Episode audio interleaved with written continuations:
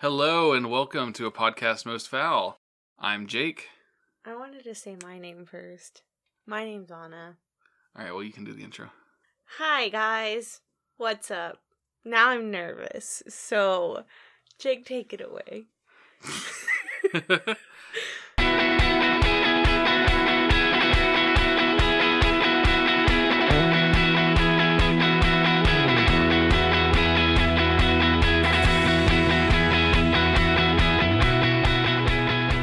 Hello and welcome to a podcast most Fowl. Again, we are back. Um, we took a little bit of a unexpected hiatus. The holidays were just kind of crazy for us. Christmas is overrated, and you can fight me. She's not wrong though, is the thing. If I hear Mariah Carey's All I, I Want for Christmas, I'm gonna jump off a bridge.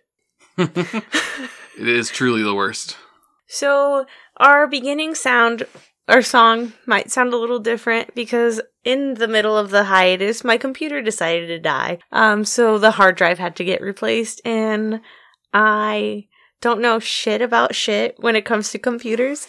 So I didn't ask them to back up anything because I just like to live my life recklessly. So, oops.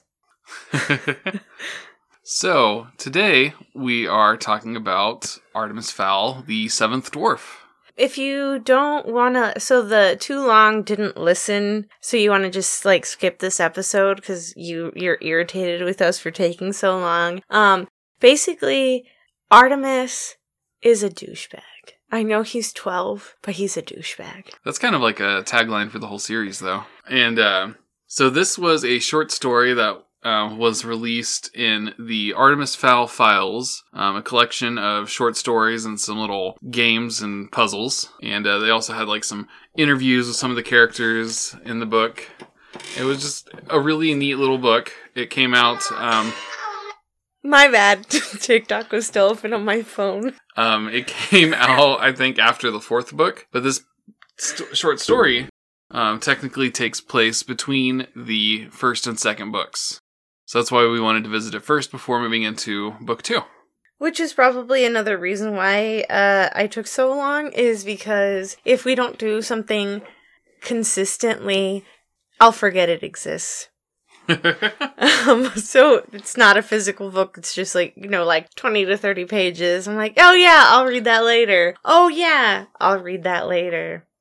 All right, so uh, I guess we should just go ahead and jump into the into the recap. So anyway, we are rejoined with my favorite character, Mulch, and he's burrowing, he's tunneling, he's shitting out the dirt, Pass, passing gas. Anyway, and he's on his way to get a tiara with a very special, rare blue gem in it because it because he likes to steal stuff. And um, it's on a like tour going to museums and being on display and stuff. And it's going to be on display in this place in New York. And so he's like, hey, that's close by to where I am. I want to break in there and nab it. And he gets there and realizes that, like, this is too easy. There's no security. I don't see any cameras. This thing's just out in the open. What's the catch? And soon we find out that the catch is that Artemis. Artemis was hiding in like a sarcophagus that was on the other side of the room. So think like the mummy when a mummy comes out, but it's Artemis. It's a little shit faced 12 year old kid. Yeah, he and Butler were hiding in there, and uh, they say, Mulch Diggums, we have a job for you. Which I'm sure filled Mulch with a bunch of like, ah, fuck. Like when um there's something that needs to be done right off the bat, and your boss decides to just pick your name off the top of his noggin, like, Anna, it's your turn, and this needs to be done by tomorrow. um, and Mulch is like, well, what if I say no? He's like, oh, well, He's like, you can't. if you do, we will leak your information to the uh, to the LEP, and they'll f- know that you didn't actually die like they thought. And Mulch was using a LEP helmet that he stole, which did not have all the features shut off. So once Artemis popped out of the sarcophagus and he said, "Ah, it's Artemis Fowl," the microphone picked that up and sent a alert signal to LEP. So his file got taken off of the intern's desk. So obviously, this is more work than just for the intern. And we get to see Foaly and Root there. Foaly tells Root that the name Artemis Fowl popped up on a popped up on an old helmet. They could tell that he's talking to a dwarf, and so they figure it's probably a thief. But uh, apparently, because of the way that their larynxes are shaped, all male dwarfs basically have the same voice, and they can't identify them. Which I feel like is very convenient. Like if there was a dwarf who just decided to go be a criminal, not like just a thief or a petty thief or, you know, a jewel thief or anything like that, but like a fucking serial killer. It'd be oh, way easy for them to just like call the police and be like, haha, it was me, and fuck with them, you know, like the Zodiac killer. And so they say we need to send someone after Artemis Fowl because he's obviously up to no good if he's conspiring with a with another fairy. And they say there's only one elf for the job, even though she is currently being held hostage at a spa. Um, well, she's technically on vacation. Well, I mean, she obviously doesn't want to be there. So she's being held hostage. She said that there, she was basically like, oh my god, how much longer until it's over? Because it was from one spa treatment to another. And there's only so much pampering that somebody can take before it becomes a chore. And technically, we're talking about Holly, if you hadn't realized. Um, technically, Holly is on uh, she is not an active officer right now she is being questioned for the events that happened at Fowl manor and uh, so Foaly arranged for her to go to the spa to kind of take her mind off of things, and also to pick him up some hoof cream because he can't get it anywhere underground, and the uh, other people in the in the LEP would just make fun of him if they knew. As someone with sensitive skin and is prone to eczema, I understand a good moisturizing cream. I can sympathize with him. So they contact Holly, and she is thrilled to get to leave this spa. She uh, was staying there mostly to not offend Foaly for hooking her up with the trip, but uh, she was not enjoying it. And so she goes and hoses herself off basically because she's in like an algae pond and she gets ready to go. So uh, that makes me question was this like a secret above ground fairy spa? Yep. Okay, but also I have another question. So Mulch was in New York City or whatever trying to s- steal that tiara. How did he get over there? Like, did he burrow under the ocean? It's possible. I wouldn't be surprised. Um, we don't know how deep the ocean is. Are there secret tunnels in between ocean? Like, like the top of the ocean and then little ocean and then he burrows through that. Like, how did that work? Or did he take a boat or did he fly commercial air? Well, as we see later on in the story, um, the dwarves can actually pass for for humans, and so it's possible that he uh, hired a boat or he got on a plane. I mean, he has money. Yeah, he's got he's loaded. I mean, if he doesn't have money, he will have money. His his plan at the end of Artemis Fowl, he said that he was just going to go and get a uh, a nice apartment and just kind of live life in secret for a while. A nice apartment. Yeah, you go get a nice penthouse. Co- that's code for a studio apartment in New York City for five grand a month.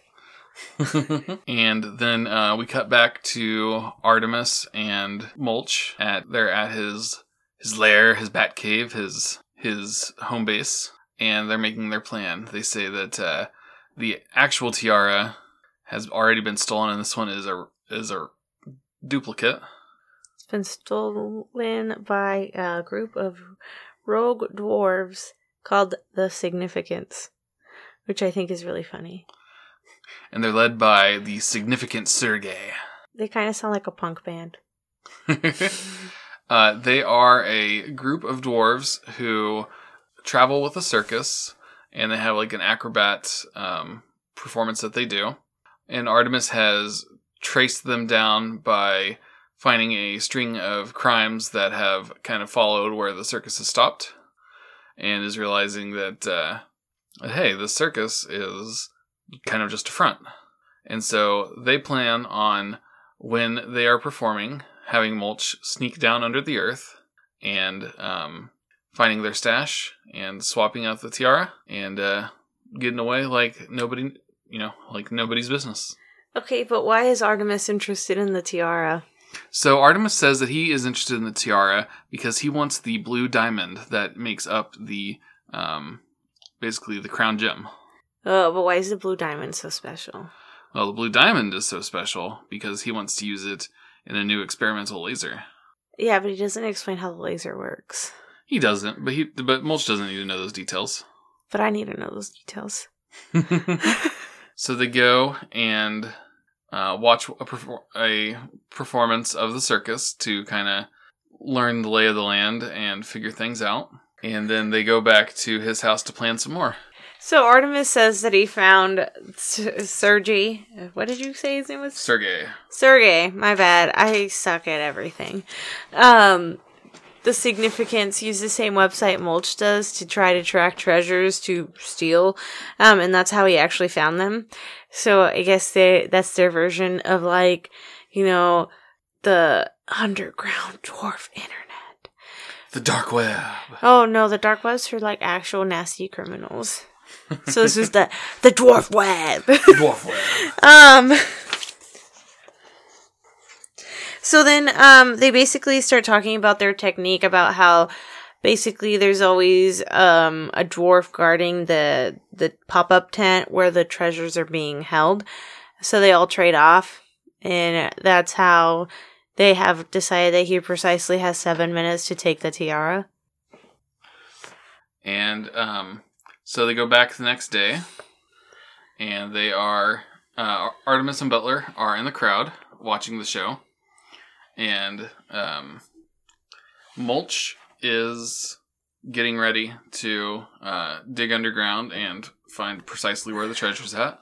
After Sergey does his performance, he heads back to the tent, but before he goes to the tent, he makes a little bit of a um, stop at the treasure, and Mulch uses his beard to kind of echolocate where Sergey's at, and uh, he you know notes that that's where the treasure's got to be, and he kind of sneaks in the way of where Sergey's going to be, and he pulls out this pellet that Artemis gave him that's basically going to like be full of sedative. So he's going to put it in the dirt in front of where Sergey is. Sergey eats his way through a tunnel, and then uh, Mulch just knocks him out, And then he is asleep. and then he's sleeping. They drugged him. Mulch isn't proud of this moment, guys. Yeah, he he feels bad through the entire short story about kind of like betraying a brother dwarf. He likes to call them. And um, at this point, uh, Holly shows up on the scene. Holly ruins everything. Let me just go ahead and say that. So, like, I keep bouncing back and forth between, oh, I want Artemis to win, but I think I just want to go with wherever Mulch is going. So, since Mulch is going with Artemis, I'm like, fuck you, Holly. Mind your business. Look away. Nobody invited you. and she sees the tent and sees a dwarf go into it. And she's like, well, technically, the fairy council decided that tents don't count as human dwellings because they're temporary structures. So I can enter without being invited. So she uh, uses her neutrino to like cut a hole and then seal the hole back together. And she is shielded hiding at the top.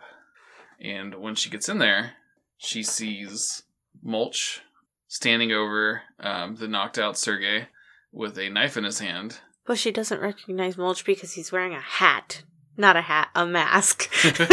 and a leotard, like all the other dwarves. Yes, he, he has a costume to look like the other dwarf performers.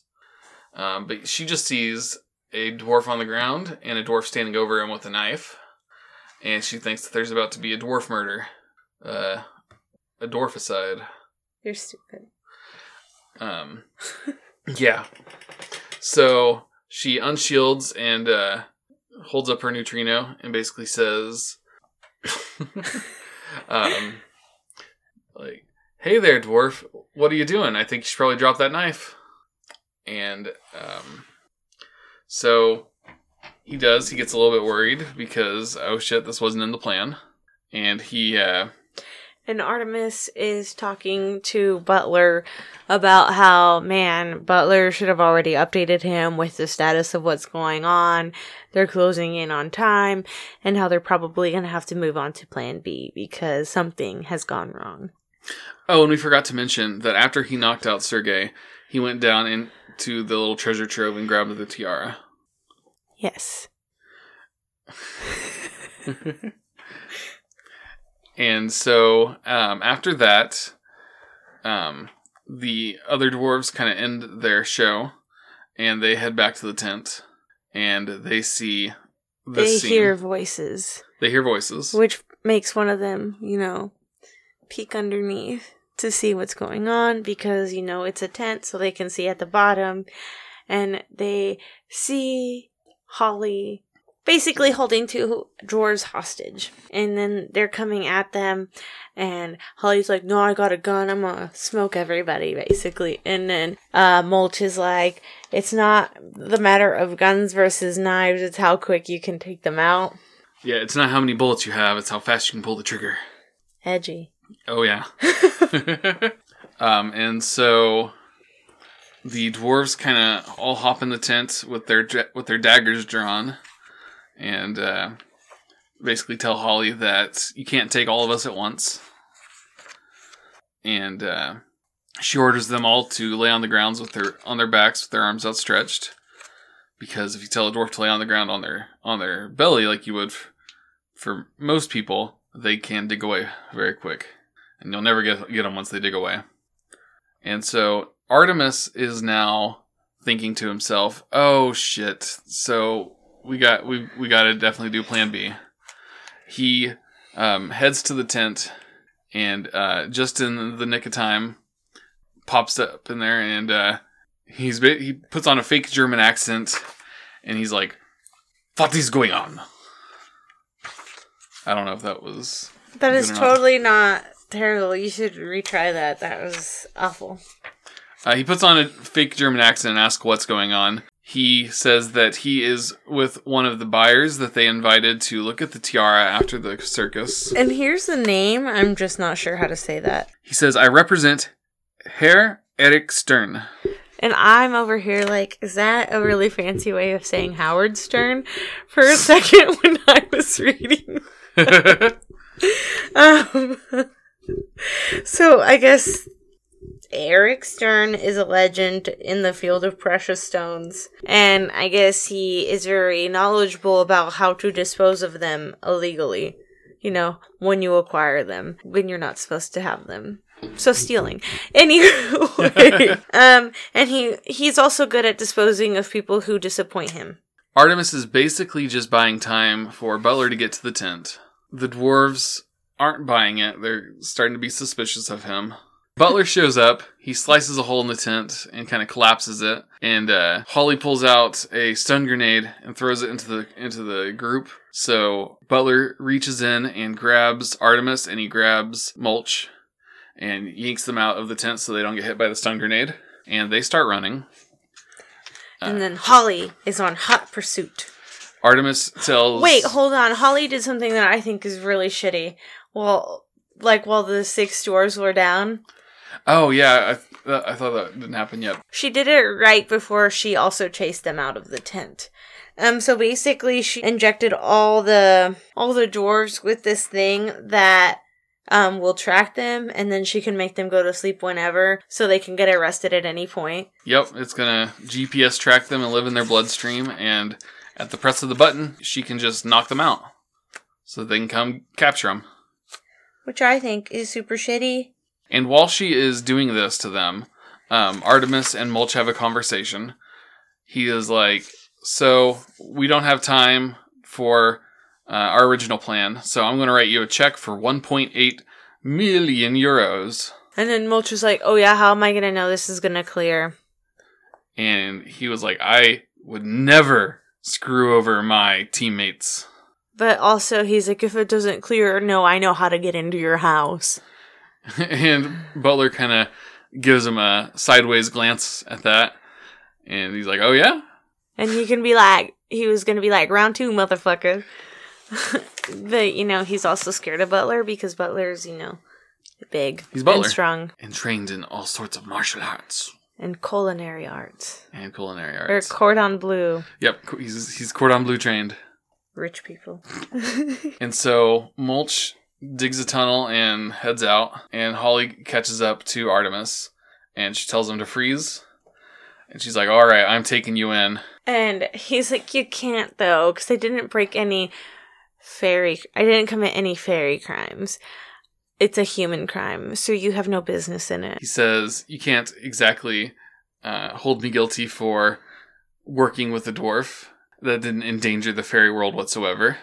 And I'm like, "They could probably still uh, mind wipe you. They probably have grounds to do that." She wanted to mind wipe him so bad. But uh, he basically says that she has no legal grounds to arrest him and she has to let him go. And she realizes that, damn, he's right. And she's like, ah, man, right again, Artemis. But you won't see the last of me. Give me that damn tiara. And so Artemis uh, argues with her about it for a little bit and eventually tosses her the tiara and says, Well, you've won.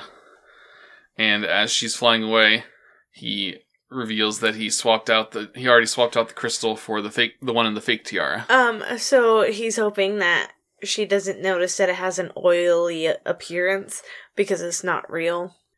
So he gets away scot free, and we cut to the epilogue. Where, you know what he fucking did with this? Fucking why? Fucking, this is what's wrong with the 1%. He ruined six fucking lives because they can get, you know, knocked out and arrested at any point. All because he wanted to give his mommy a fucking jewel necklace that was the same color as his father's eyes. That's so stupid. Yep, he made her a little locket with the crystal inside, and the crystal. The reason he needed that one in specific is because it was the exact same shade of blue as his father's eyes. and his eyes, and it marks the one year anniversary of his father's disappearance. Fucking rich people. Fucking rich people. We should eat them. Absolutely. Anyway, um, so I just wanted to say that Mulch is the real MVP. Um, he's a lot like Jake, guys. He, you know, he's a big burly dude. Well, I mean, big by dwarf standards, you know, whatever. Dwarfus giganticus. basically. And he has like a big beard and he eats a lot and he poops more than I understand is uh, humanly Oh possible. and then he farts an obscene amount of times, but a lot of the time it's really funny and he's always there to help when you need him. Aww. Yeah, but mostly his farts smell real bad. Like, imagine what Mulch's farts must smell like. Oh my god. So basically, yeah, he reminds me of Jake. Jake, you can cut this out at any time. I don't care. No, I should probably leave it in. You can do whatever you want. I don't care. Um, so, what'd you think of the story? um, fuck Artemis Fowl. And fuck his mom, too. yeah, he's not the greatest. Alright, so, um, there was a few questions in the mailbag that I thought were really funny, so I'm gonna go ahead and answer them. Um, if I mess up your name, I'm really sorry. Aquacanus? Is that how you say it? You can phonetically type it in the chat later if I said it wrong. So it was, what is uh, your favorite 90 Day Fiance couple? And at first, when, because I, I'm so late to the party on everything. Jake told me that this question was in here, and then my initial answer was none of them. They're all trash. But then I went to Wikipedia because I was like, man, I've watched so much 90 Day Fiance. I'm not caught up on anything, but I think my favorite couple is probably Kyle and Noon, just because, um, you know, sh- he brought her back from Thailand or whatever, and he was really supportive of her wanting to, you know, have her culture there. And, you know, he lived in a disgusting uh, bachelor pad, and he was really concerned about making her comfortable and making sure that she was happy. And she was supportive of him when he was trying to, um, you know, cut ends with his, like, cut ties with his mom, and she really pushed him to, get better. So they're a really good group. And, you know, I looked up her Instagram because I'm a creep and they look really happy and they don't live in Louisiana anymore. I mean, from the last time I creeped on her Instagram, which was like, you know, sometime last year. But so I think they're the really good couple. The age gap is acceptable. Like they're in the same decade, I think. I don't really remember. um, cause it was a while ago. And so that is, I think, my favorite couple. And then like everybody else is trash. Like I really like Ru- Russ and Paola, but they're both really toxic. Yucky. They're just interesting. They're just interesting, but yucky. and um and then there was a follow-up question by Marshmallow and uh who from Artemis Fowl would you see as a 90 day fiance type couple? And I feel like I don't know enough couples or have enough names yet to be able to answer that question fully. But um I think some contestants like somebody who would appear on a 90 day fiance type show would probably be Root. then, um, maybe, maybe Foaly. Um, but I feel like he probably would appear on a different dating show or a different show in general, like maybe the Great British Bake Off I could or see, Nailed It. I could see Foaly on The Bachelor. I've never seen The Bachelor. It's kind of fun. It's trash, but it's kind of fun. You're trash. But I'm kind of fun. Eh, Kinda. uh, Kinda. okay. so, um, that leads me to our next section. Anna, do you have a hell yeah? Fuck! I forgot about Hell Yes. Come back to me. Well, fear not. I have a hell yeah. And my hell yeah this week is Digimon Story Cyber Sleuth. It is a Digimon RPG where you basically play a uh, you play a detective who can go into the internet and you can travel around the internet and you can raise and train Digimon and digivolve them into all sorts of stuff and you can have a little farm island where they can level up when you're not playing and um, it's just really fun. It's it's a really sweet little game where you get to have your own farm of Digimon and you get to solve a mystery at the same time. Wow. so I guess my hell yeah is that my Hoya compacta uh propagations actually worked, which is really exciting because I foolishly bought this plant from Lowe's like 2 years ago and didn't know what it was. It just kept getting called a Hindu rope and then I couldn't find anything about it like how to care for it. Everything was vague. Nobody I knew that knew about plants knew what I was talking about.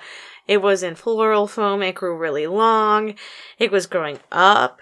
Um, it's not supposed to grow up. It grows down, guys. And, um, thanks to TikTok, I learned that it's a Hoya compacta. And, um, so anyway, um, I did what I do anytime I need a lot of courage to do something I'm not comfortable with. When I'm in the safety of my own house, of course, and no expectations of leaving, I got really drunk. So, so then I took cuttings from the plant because it was entirely too long and it was too tall because that's how it was growing in the container. I got it from Lowe's. And this week it started sprouting new leaves and it has new growth, so I was really excited about it. And, um, so I've uh, ventured into propagating because TikTok has given me all the confidence I need to let me know that yes, I can propagate and all the glass jars I refuse to get rid of because they have a purpose, Jake. They're not trash. I need them all. I never said they were. You're like, you don't need them all. I need them all. And also, I save all the little plastic containers too. I'm just roasting myself at this point. All right, so um, we would like to thank you all for joining us, and um, thank you for waiting for us to come back. Hopefully, we didn't lose too many of you.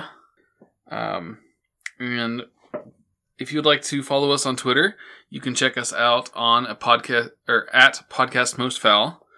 You can also join our Discord. And hey, announcement time!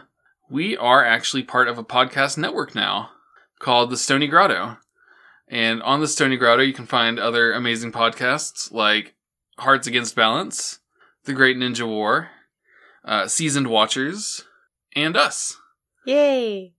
And so you can join their Discord server as well. It's a pretty great one. Um, we will link to that in the show notes also. Uh, we'd like to thank JWX Art for making our um, our amazing art for our cover. Uh, we really appreciate it. And then our music is shared under Creative Commons by the artist Springtide, and you can check out more of their music on the Free Music Archive. I feel like I'm missing something. I don't have it in me today. Uh, That's foul. I don't know what to say. Give me a second. I forgot we did this. Me too, for a second. Fuck. Anyway, guys, this is a really important update. While we were on our hiatus, I made time to watch one episode of The Mandalorian. So we are officially on episode four of season one. Woo! Woo! Also, Star Wars is overrated. yeah. Oh man, I was hoping that was my foul. So now that we're at the end, I feel like I'm forgetting something. What are you forgetting? That's foul. No, fuck. I'm sorry. I'm gonna try again. So now that we're at the end, I feel like I'm forgetting something. Digimon is superior to Pokemon. That's foul. I was really attached to the characters as a child. Me too. Ash is a little bitch. Hell yeah, he is.